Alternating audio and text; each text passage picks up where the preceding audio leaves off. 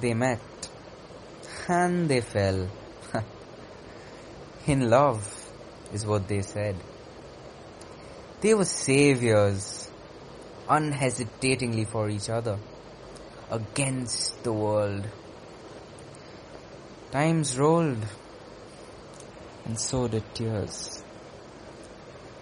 They were still in love. That's what they said. Fewer times to each other. But that's okay, right?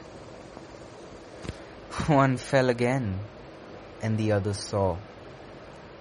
One in love, and the other couldn't see as much through tears, which couldn't bear that one was being saved from the Savior.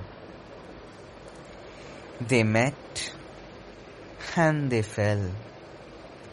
In love is what they said, while the other landed in vertigo, scared of further heights. But that's okay, right? The mutual love exchanges abound, directed towards another now. The other is labeled off, not as a savior anymore, quite the opposite actually.